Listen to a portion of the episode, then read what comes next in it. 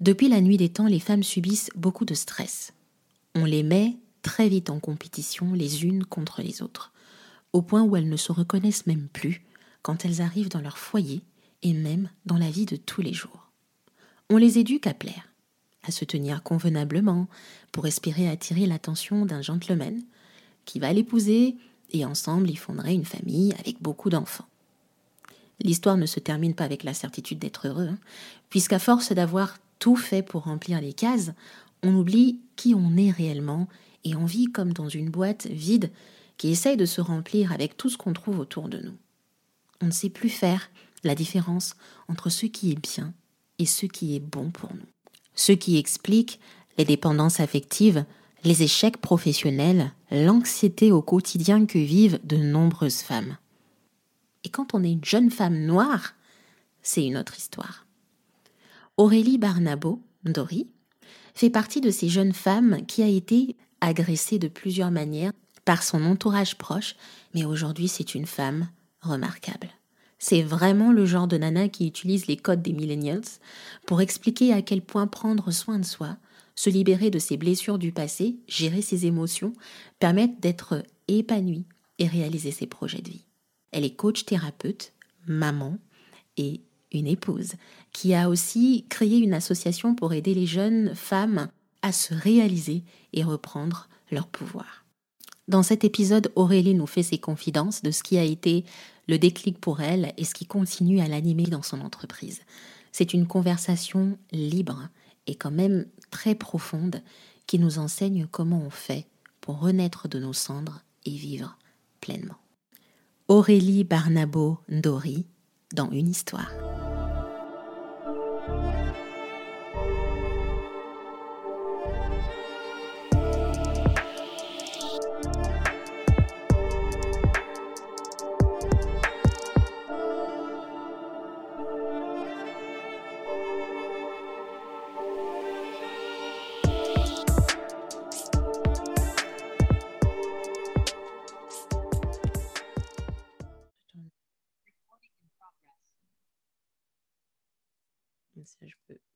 L'audio.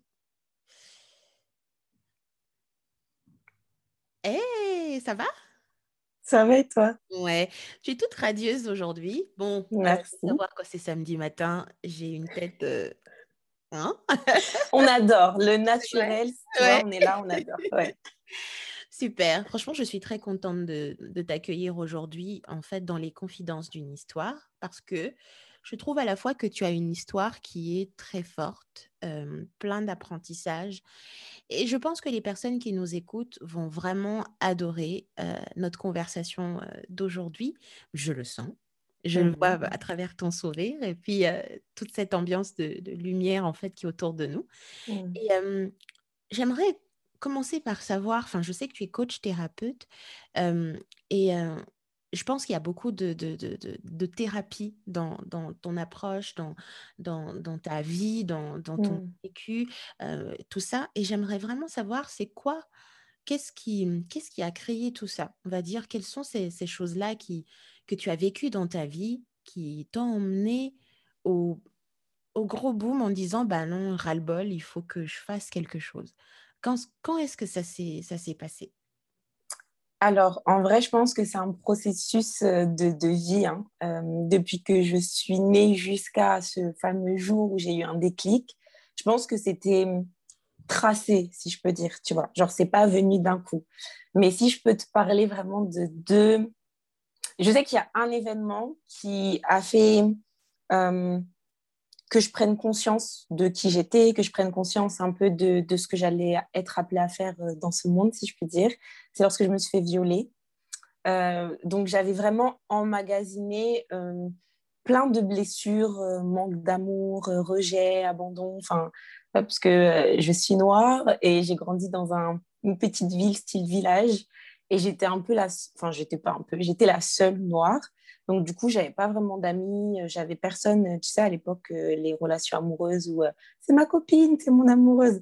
Moi, j'avais pas ça parce qu'on voulait pas sortir avec moi, enfin, sortir avec moi. On voulait pas être mon amoureux parce que j'étais noire, on disait que mes cheveux, ça ressemblait à de la moquette. Enfin, donc, tu vois, j'avais emmagasiné beaucoup de choses.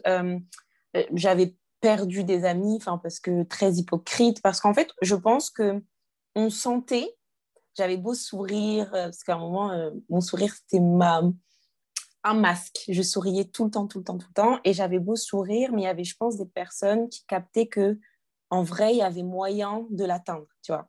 Et du coup, c'était un peu des personnes mal intentionnées et on m'a beaucoup mise de côté, on s'est beaucoup moqué de moi, etc.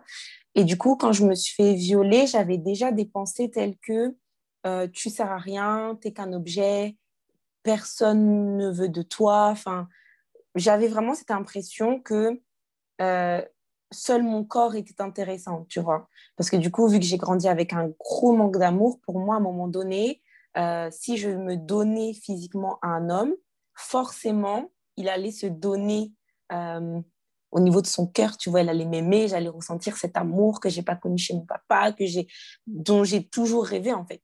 Bon, évidemment, ça n'a pas marché du tout, euh, mais c'est vrai que j'avais cette croyance-là et en fait, dès que j'avais une relation sexuelle, par exemple, je pleurais et je me disais, mais en fait, on m'aime que pour ça. Tu vois, c'était très paradoxal parce que d'un côté, c'est moi qui disais dans ma tête, oui, si je me donne, il va m'aimer. Mais dès que je finissais de un rapport sexuel, je pleurais parce que c'est comme si j'inversais les rôles et je disais, mais en fait, c'est lui qui voulait que ça, tu vois. Donc, c'était très euh, paradoxal dans ma tête, très, très compliqué aussi. En fait, j'étais en réelle souffrance. Mmh. Et du coup, quand je me suis fait violer, pour moi, c'est comme si ça venait confirmer toutes ces pensées-là, tu vois. Que que je me suis imaginée, hein, je me suis construite un peu toute seule. Euh, personne m'a jamais dit Aurélie, t'es qu'un objet. Euh, j'ai certes eu des amitiés vraiment euh, difficiles, des filles qui, ont été très méchantes avec moi, mais personne n'est jamais venu me dire Aurélie, t'es qu'un objet sexuel, on veut que ton corps. Donc ces idées-là, ces pensées-là, elles sont vraiment venues de moi, tu vois. Et quand je me suis violée, pour moi, c'était juste cette confirmation de Aurélie, on te veut que pour ton corps. Parce que si on, va jusqu'à là, parce que c'était quelqu'un que je connaissais, alors c'était pas genre un best friend, un pote de ouf, mais c'était euh, l'ami d'une très bonne amie à moi de l'époque, tu vois. Et je me suis dit, si même lui qui avait l'air très gentil, très, euh, euh, très correct, tu vois, genre, il se permet de me prendre ça sans me demander, sans que je dise oui, sans que je sois consentante, c'est vraiment que il te voit que pour ça, en fait. Et euh, du coup, je me rappelle que ce soir-là, je suis rentrée dans ma chambre étudiante, c'était à Amiens, et j'ai pleuré, pleuré, j'ai appelé un ami, un ami que je, un gars que je pensais être un ami, et il m'a dit cette phrase, euh, de toute façon, ce genre de choses-là, ça peut arriver qu'à toi. Ça, à ma soeur, ça n'aurait pas pu arriver, tu vois. Et encore une fois, ça a été la confirmation de Aurélie. C'est en fait, il n'y a que toi, tu sers à rien, tu es inutile, tu qu'un objet. Parce que si même un ami, parce que pour moi à l'époque c'était genre le seul ami que j'avais, tu vois, si même il te dit que ça peut arriver qu'à toi, à sa petite sœur, non, ça veut dire ce que ça veut dire, tu vois. Et là, je me suis vraiment questionnée sur ma place dans ce monde, tu vois. Genre vraiment, genre j'ai voulu vraiment me suicider. J'étais dans ma chambre, euh, dans ma salle de bain, de ma petite salle de bain comme ça, avec ma petite lame de rasoir. Alors moi, je suis croyante, tu vois.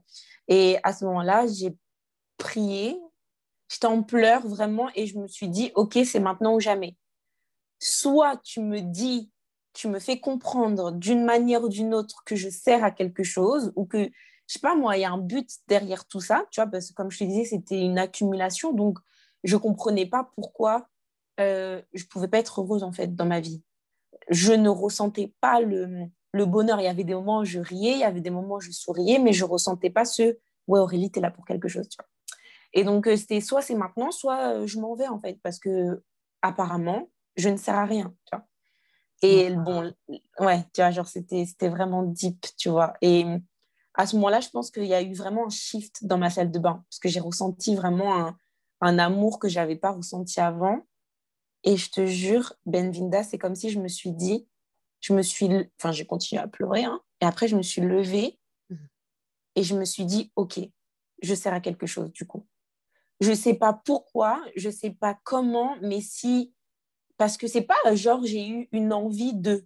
J'étais vraiment là, enfin, toi, tu es là, tu peux voir, j'ai des marques sur mon bras, tu vois, j'étais vraiment là en mode I'm ready, tu vois. Show genre, me, show me, montre-moi. Come on, girl. Non, vraiment, tu vois, c'est pas juste j'avais des pensées suicidaires de j'étais prête parce que j'étais arrivée à un moment où réellement, sincèrement, hmm. je pensais et j'avais fait de cette croyance ma vérité. Hmm. Je n'étais qu'un objet et je ne servais à rien. Donc, tu vois, quand tu es dans ce monde et que tu dis que tu ne sers à rien, que tu penses que tu n'as rien à apporter hmm. et que tu restes avec ces pensées, bah, tu y crois, tu vois, et, et, tu en fais vraiment ta réalité. Et du coup, moi, je me suis dit, OK. Et ensuite, dès que j'ai eu ce shift de sentir un amour et de me dire, OK, je me suis dit, d'accord. Donc, j'avais deux choix. C'était soit je me disais, OK, j'ai continué à vivre, euh, mais on va continuer la vie comme d'hab et me dire que bah, j'ai rien de plus à apporter. Soit je comprends que j'ai, enfin, je suis restée pour un but et je cherche ce but, tu vois.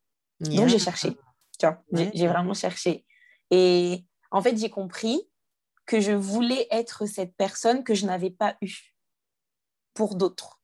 J'aurais aimé, alors moi, comme je dis, je suis croyante, j'aurais aimé qu'il y ait des personnes euh, un peu plus âgées que moi, mais tu vois, genre à l'époque, j'avais 18 ans, genre 25, euh, 26 ans, tu vois, 28, qui me disent, Aurélie, moi aussi, je suis passée par là. Très honnêtement, tu vois c'est pas genre elles sont euh, déjà mariées, elles ont quatre enfants, elles ont 40, 50 ans en mode euh, ma fille, oui, Dieu t'aime, etc. Non, je voulais voir des femmes qui me disaient genre il y a un an j'étais dedans en fait. Et euh, des fois c'est difficile et des fois je pleure et des fois tu vois je voulais des, des, femmes très authentiques qui me disent que la vie c'est pas c'est pas parfait. Tu vois la vie n'est pas parfaite mais elle est possible, elle est vivable et tu peux être heureuse dedans, tu vois. Et donc après, c'est comme ça que j'ai commencé à me lancer en me disant que, OK, ben, j'allais être cette femme pour d'autres, en étant très honnête avec mes faiblesses, avec mes, euh, mes erreurs, avec mes façons d'être, avec mes forces aussi, tu vois, avec mon histoire. Et je me suis dit que tout ce que j'avais vécu jusque-là, ça allait être vraiment une force, ma force, et que j'allais pouvoir montrer à ces femmes qui ont vécu peut-être des choses similaires ou d'autres que c'est possible, tu vois. Ok, c'est très intéressant ce que tu me dis parce que j'essaie vraiment de, de remettre les choses dans, dans le contexte et faire comprendre aussi et comprendre ce, ce qui t'est arrivé. So, mmh tu as manqué d'amour dans ta vie en grandissant mmh et dans, dans, dans ce manque, ce manque d'affection, d'amour, ce qui a causé ce manque d'estime de soi et d'amour, d'amour de soi, donc mmh. d'amour de soi et d'estime de soi et tu l'as cherché auprès d'autres personnes, notamment mmh les relations amoureuses. Et c'est vraiment aussi souvent le, comportement typique des femmes qui ont été dans cette, dans cette configuration-là. Tu l'as cherché auprès des amis, des amis, de l'amitié, mais aussi de l'amour auprès d'autres mmh. personnes et des, des garçons, on va dire. Mais des garçons qui te faisaient comprendre, en fait, qui voyaient ça en toi sans que toi, tu ne puisses directement le leur, le leur dire. Mmh Ton sourire voulait simplement dire je suis là, mais pas le côté je suis une bonne, une, une, belle femme, euh, j'ai le potentiel, etc. C'était juste pour masquer en fait toutes ces mmh. souffrances que tu vivais. Et, et tu te disais que j'ai envie de recevoir de l'amour parce que j'ai envie d'en donner. Yes. Et que le seul moyen d'en donner, c'était de me livrer aux gens qui, qui étaient devant moi. Et ce qui est bizarre, c'est que se livrer totalement à eux,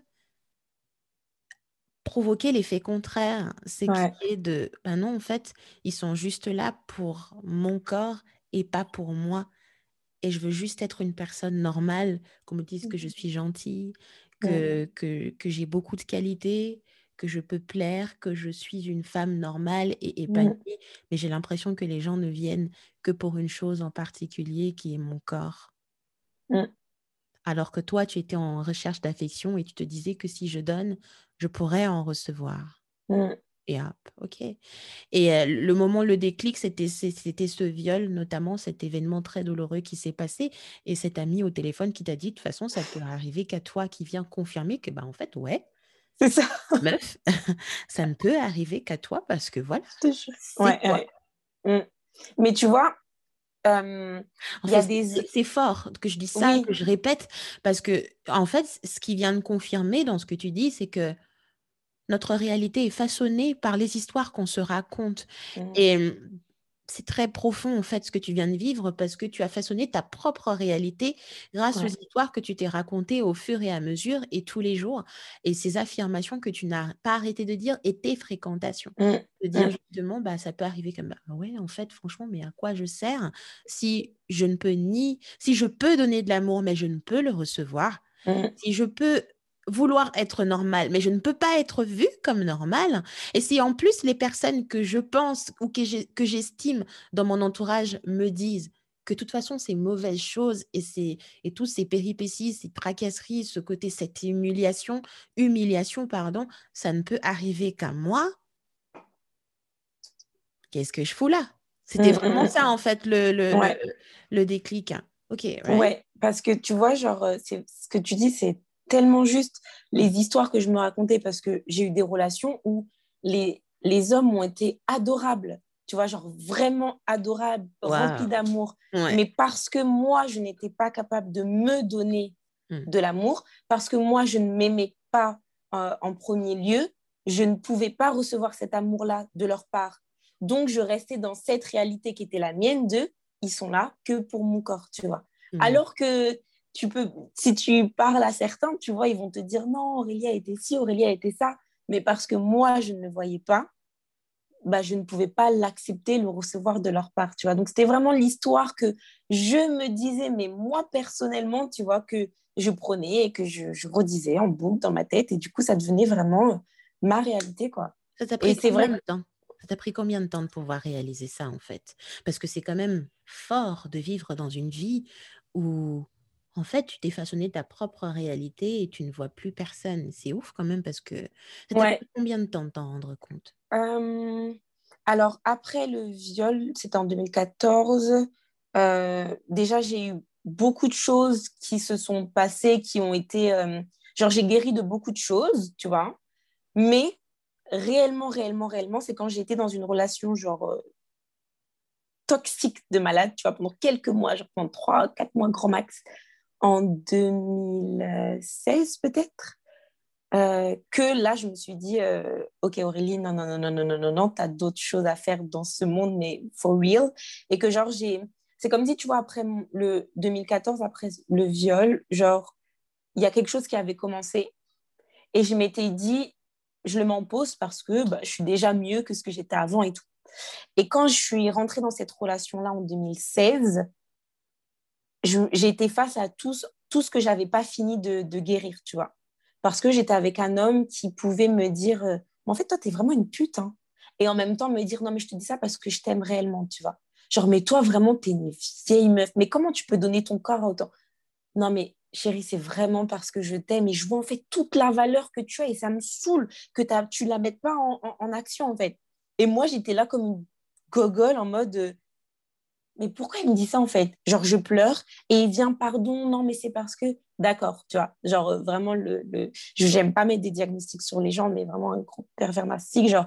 Et, et là, un jour, je me rappelle, c'est bête, hein, mais j'étais peut-être, ça faisait peut-être deux, trois mois qu'on était ensemble, et je me rappelle, il était sorti au cinéma avec ses amis, et moi, j'étais restée à la maison.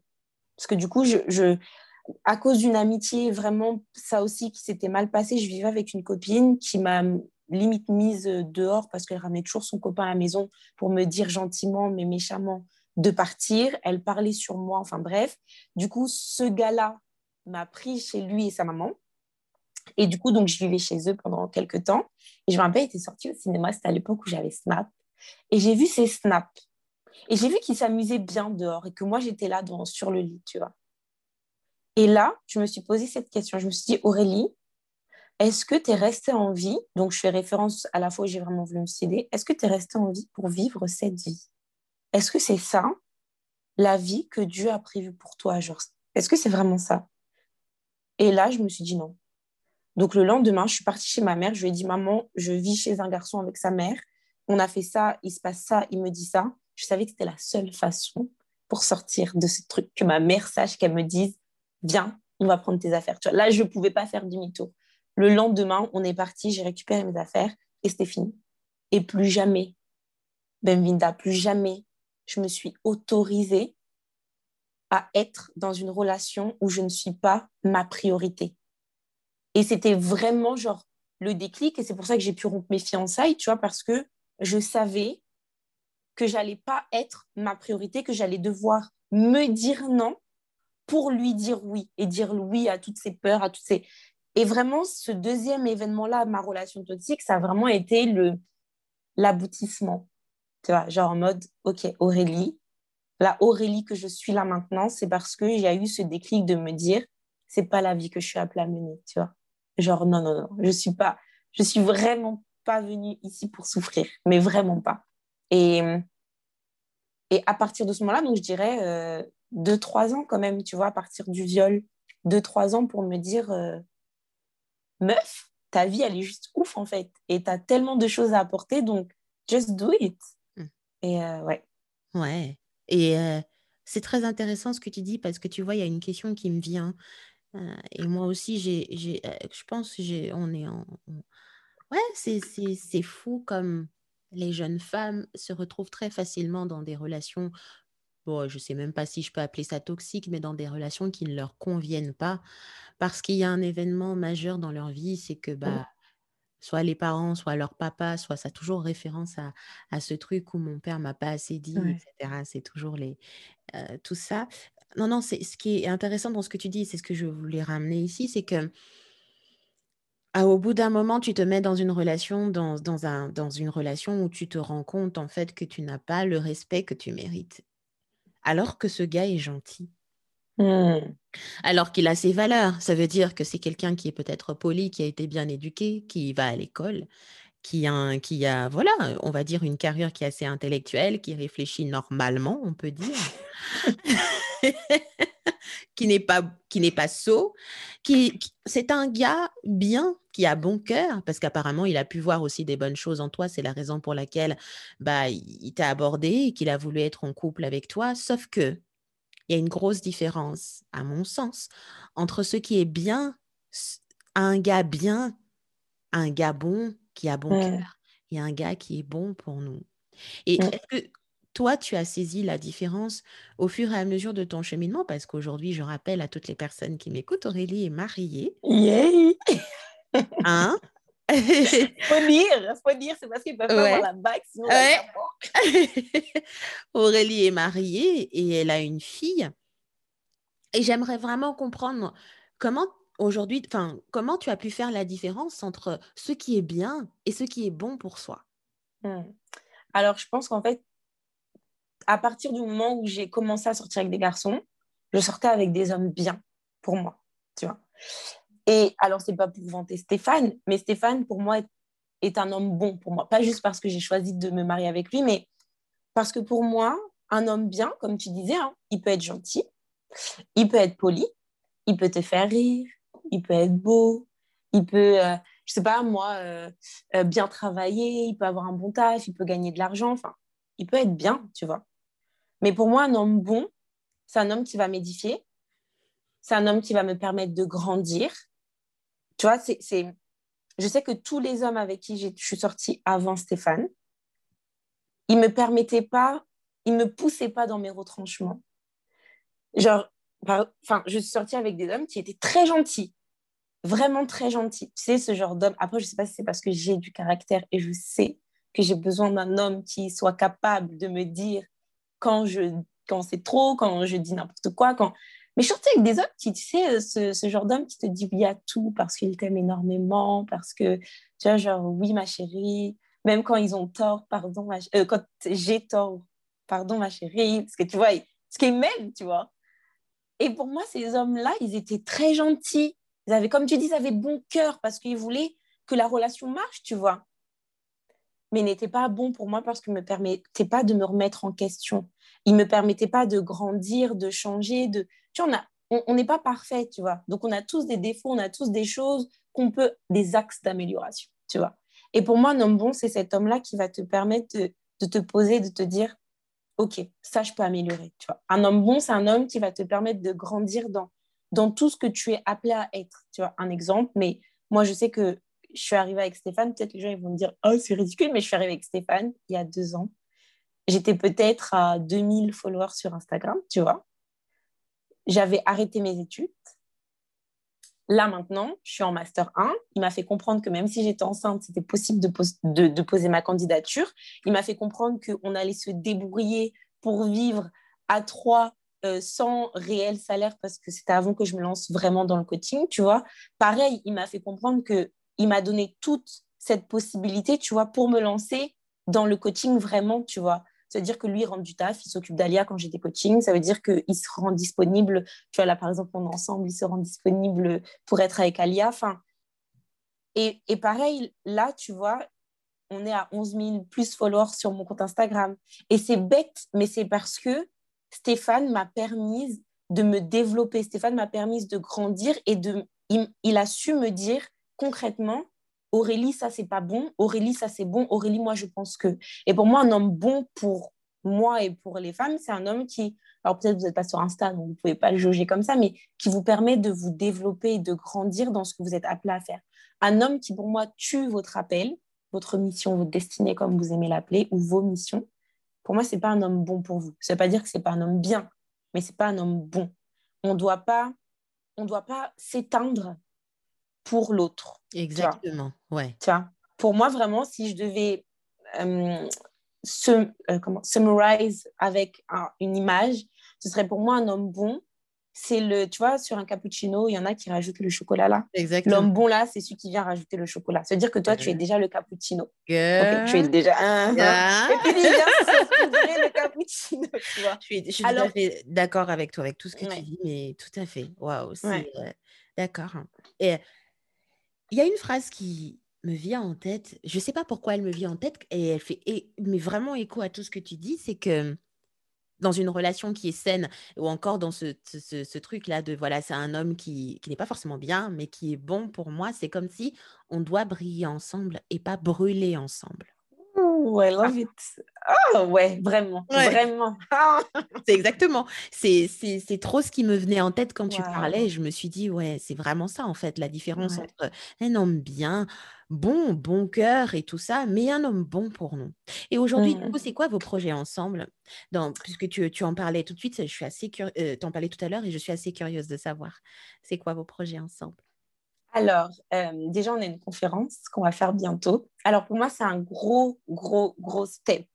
Parce qu'il faut savoir que je me suis mise avec Stéphane. Stéphane, il n'a pas Instagram. Stéphane, c'est pas un homme des réseaux.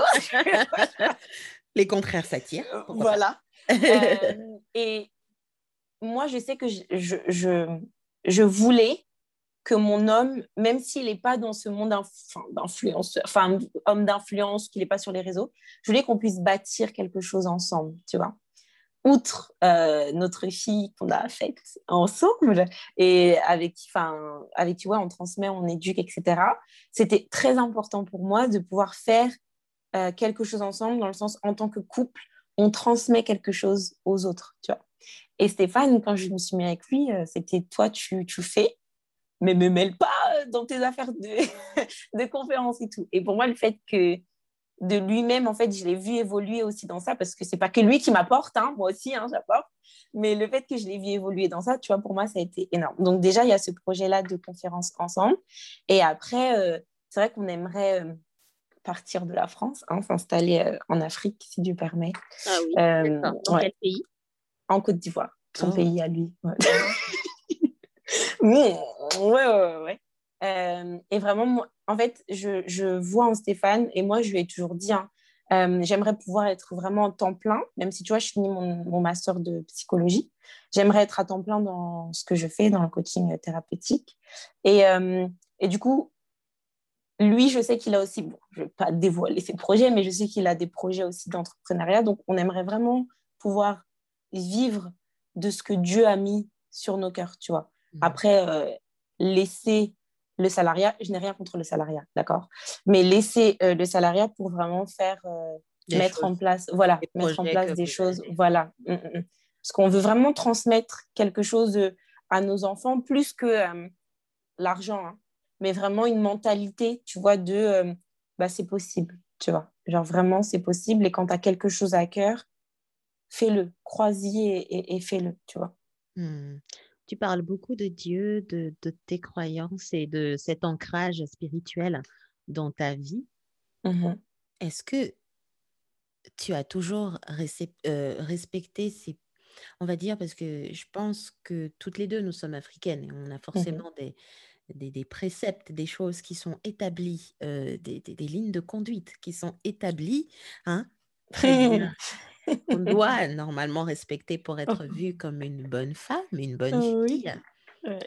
Et le fait que tu aies un enfant avant de te marier, comment ça s'est passé? C'est quelque chose que oh. j'ai vraiment envie de, de t'entendre dire parce que ça fait partie de, de cette étape de développement à la fois de femme et d'entrepreneuse, mais de mmh. coach thérapeute, croyante, chrétienne, à ce que j'ai compris? Ouais. Ouais, ouais, ouais. Bah, les gens les gens me voient pas mais j'ai une tête euh, j'ai une tête pour exprimer ce côté c'était dur quand même. Oui. non, c'était très difficile. Je me rappelle quand j'ai. Alors, moi, j'ai grandi dans une famille, on est guadeloupéens, tu vois, mais très catholique hein, de, de, de, tradition. Et euh, ma mère, après, on... enfin, bref.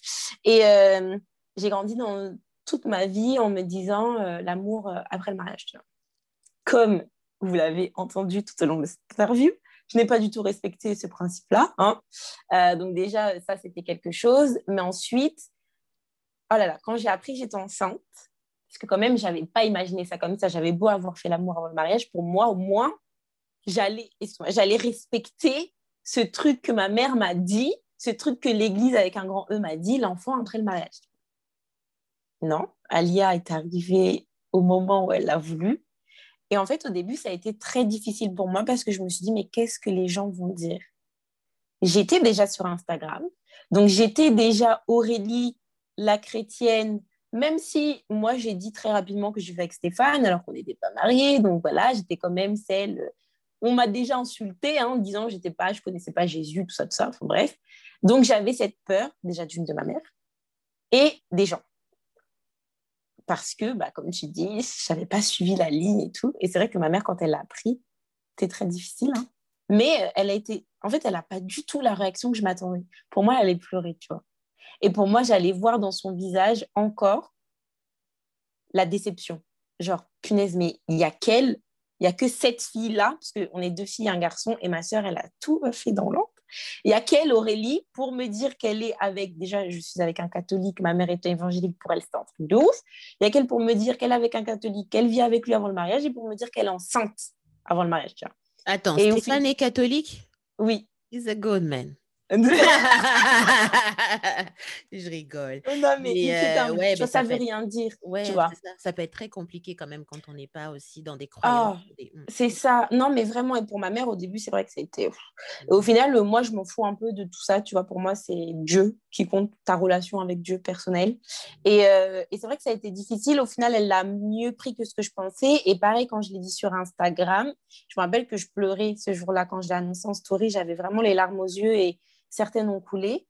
Et euh, après, ça m'a vraiment libérée par contre. Et après, j'étais en mode, je m'en fous. Mais j'ai eu une communauté très, euh, très aimante parce que, à part des amis proches de moi, chrétiens, qui m'ont dit, en gros, c'est un peu la merde, tu vois, j'ai une communauté très amour, qui m'ont, dit, c'est une bénédiction, donc sois contente.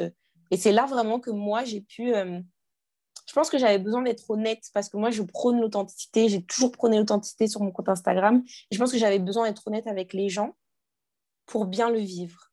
Et ensuite, j'ai très bien vécu. J'étais en mode, oh, I'm pregnant, tu vois. Et genre, euh, je m'en foutais de ce que certaines personnes pouvaient dire. que Pour moi, ça ne me faisait pas moins chrétienne. Et au contraire, j'ai l'impression d'avoir découvert ma foi davantage et d'avoir compris ce qu'était vraiment la foi, que c'était pas une affaire de il faut, il ne faut pas, tu vois. C'était vraiment euh, ta relation avec Dieu. Et Alia, pour moi, est aussi le. Enfin, comme je disais avec Stéphane, tu vois, genre, Alia, pareil, ça a été le déclencheur de beaucoup de choses dans ma vie en tant que femme, tu vois.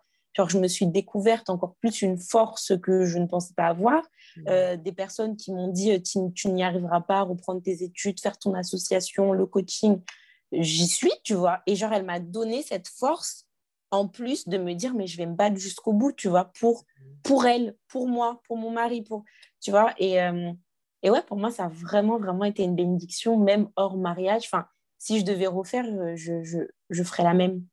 Tu hmm. vois, je ferai exactement la même. Et pour moi, Dieu. Pas regretter tes choix aussi. Hmm. Et... Au bout d'un moment, il y a des choses qui arrivent sur notre chemin, on n'a qu'à les accepter parce que exactement. C'est comme ça la vie et il faut accepter. Et même si c'est douloureux, c'est sûr que quand on le vit, c'est extrêmement désagréable, mais après, il y a toujours des histoires qu'on puisse raconter derrière et pour dire que au final, ça a été placé là pour une bonne raison. Alors, mmh.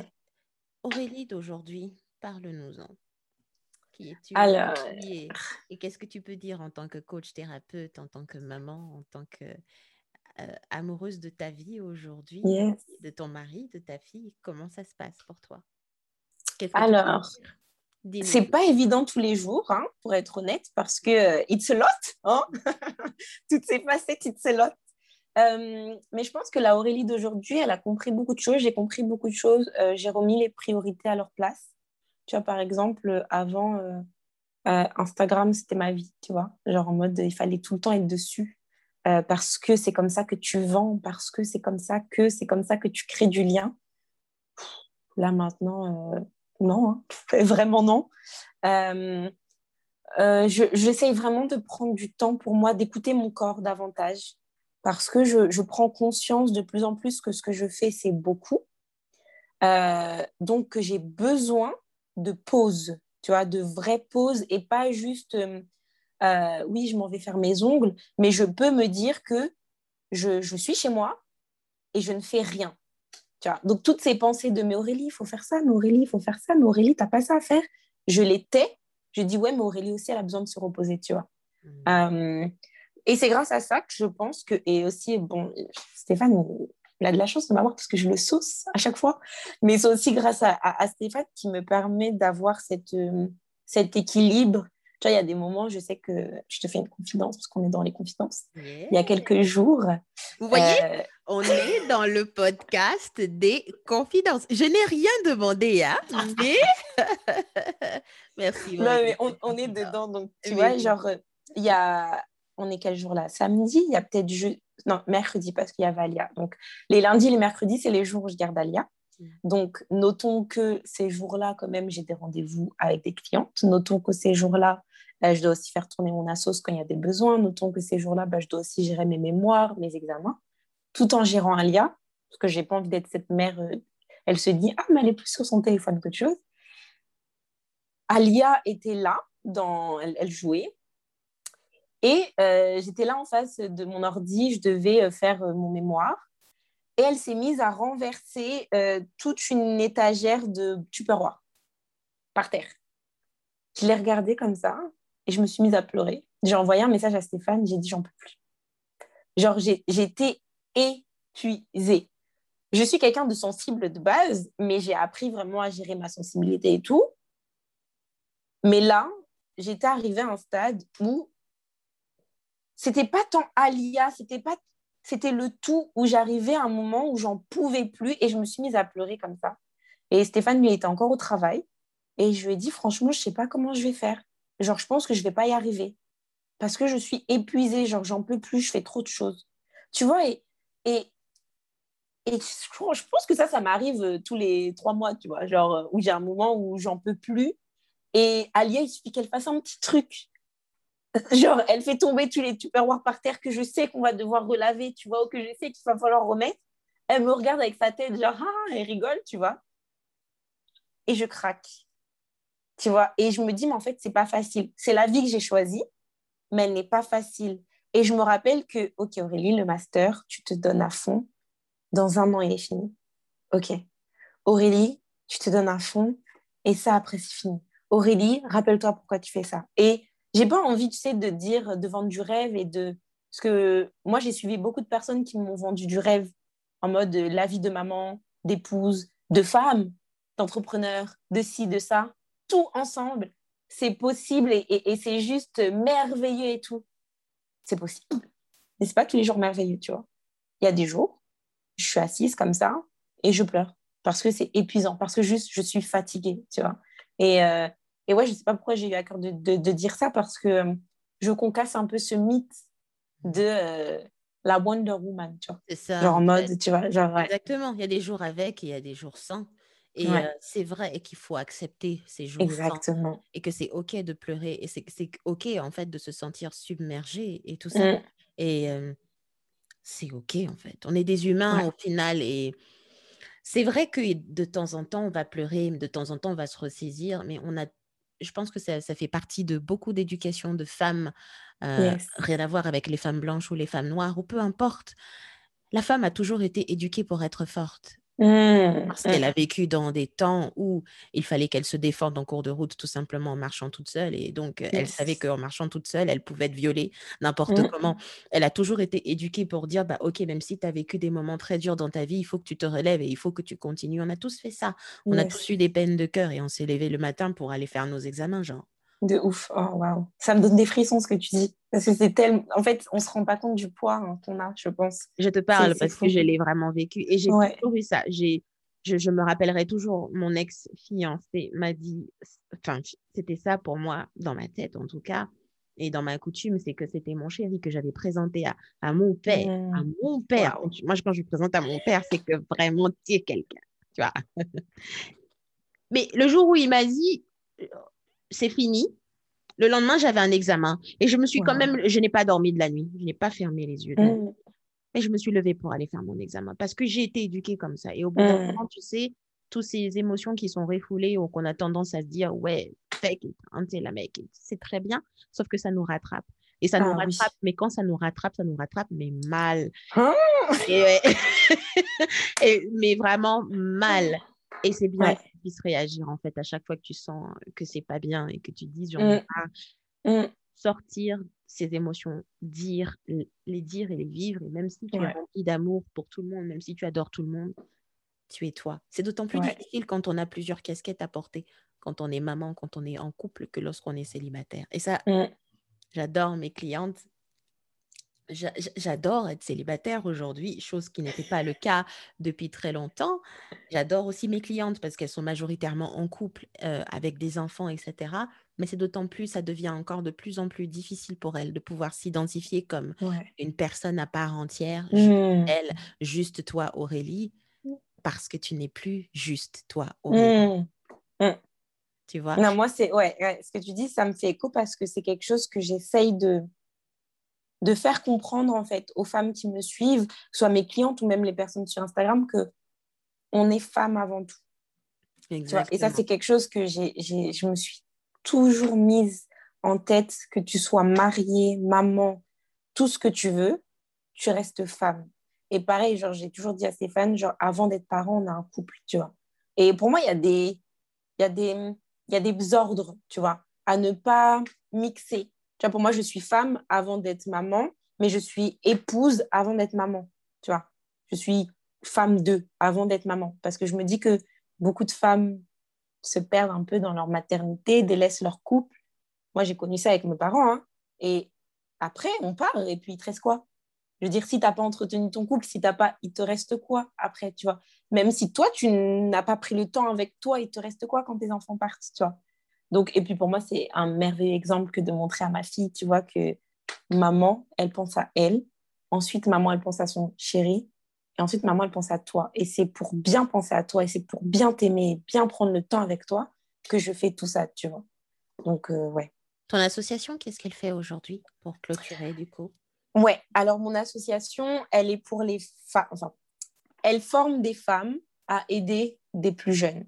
Et nous, notre but, c'est vraiment de former des femmes à avoir confiance en elles, à sortir de leur zone de confort, pour pouvoir justement aider ces jeunes qui sont victimes d'harcèlement, qui perdent confiance en eux, pour intervenir dans les lycées, dans les écoles. Et, je pense que si on, on pas on attaque, mais si on, aide les plus jeunes dès le plus jeune âge, du coup, il y a plein de, de choses, plein d'adultes qui se sentiraient mieux en fait si on avait été là pour eux dès le collège dès le lycée, tu vois.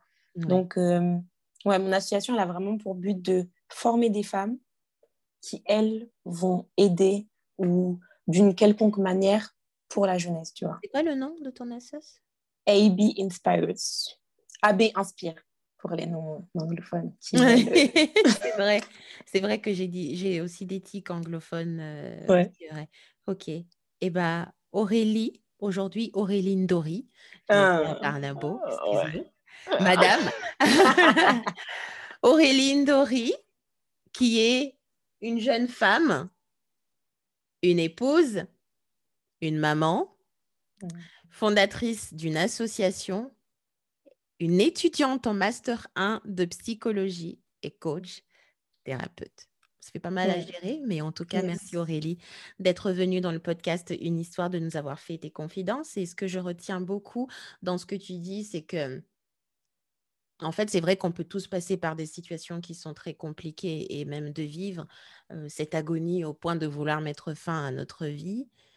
Aujourd'hui, on l'enseigne aussi à d'autres personnes de pouvoir résister face à ça et de se donner de la valeur, mais le vivre, ça permet quand même de se rendre compte de beaucoup de choses. Mmh et je te remercie en tout cas de nous avoir partagé tout ça en toute confidence. Et... Merci à toi de m'avoir invité. C'était avec plaisir. C'est trop agréable. J'ai pas vu le temps passer. J'ai À très bientôt. À très vite.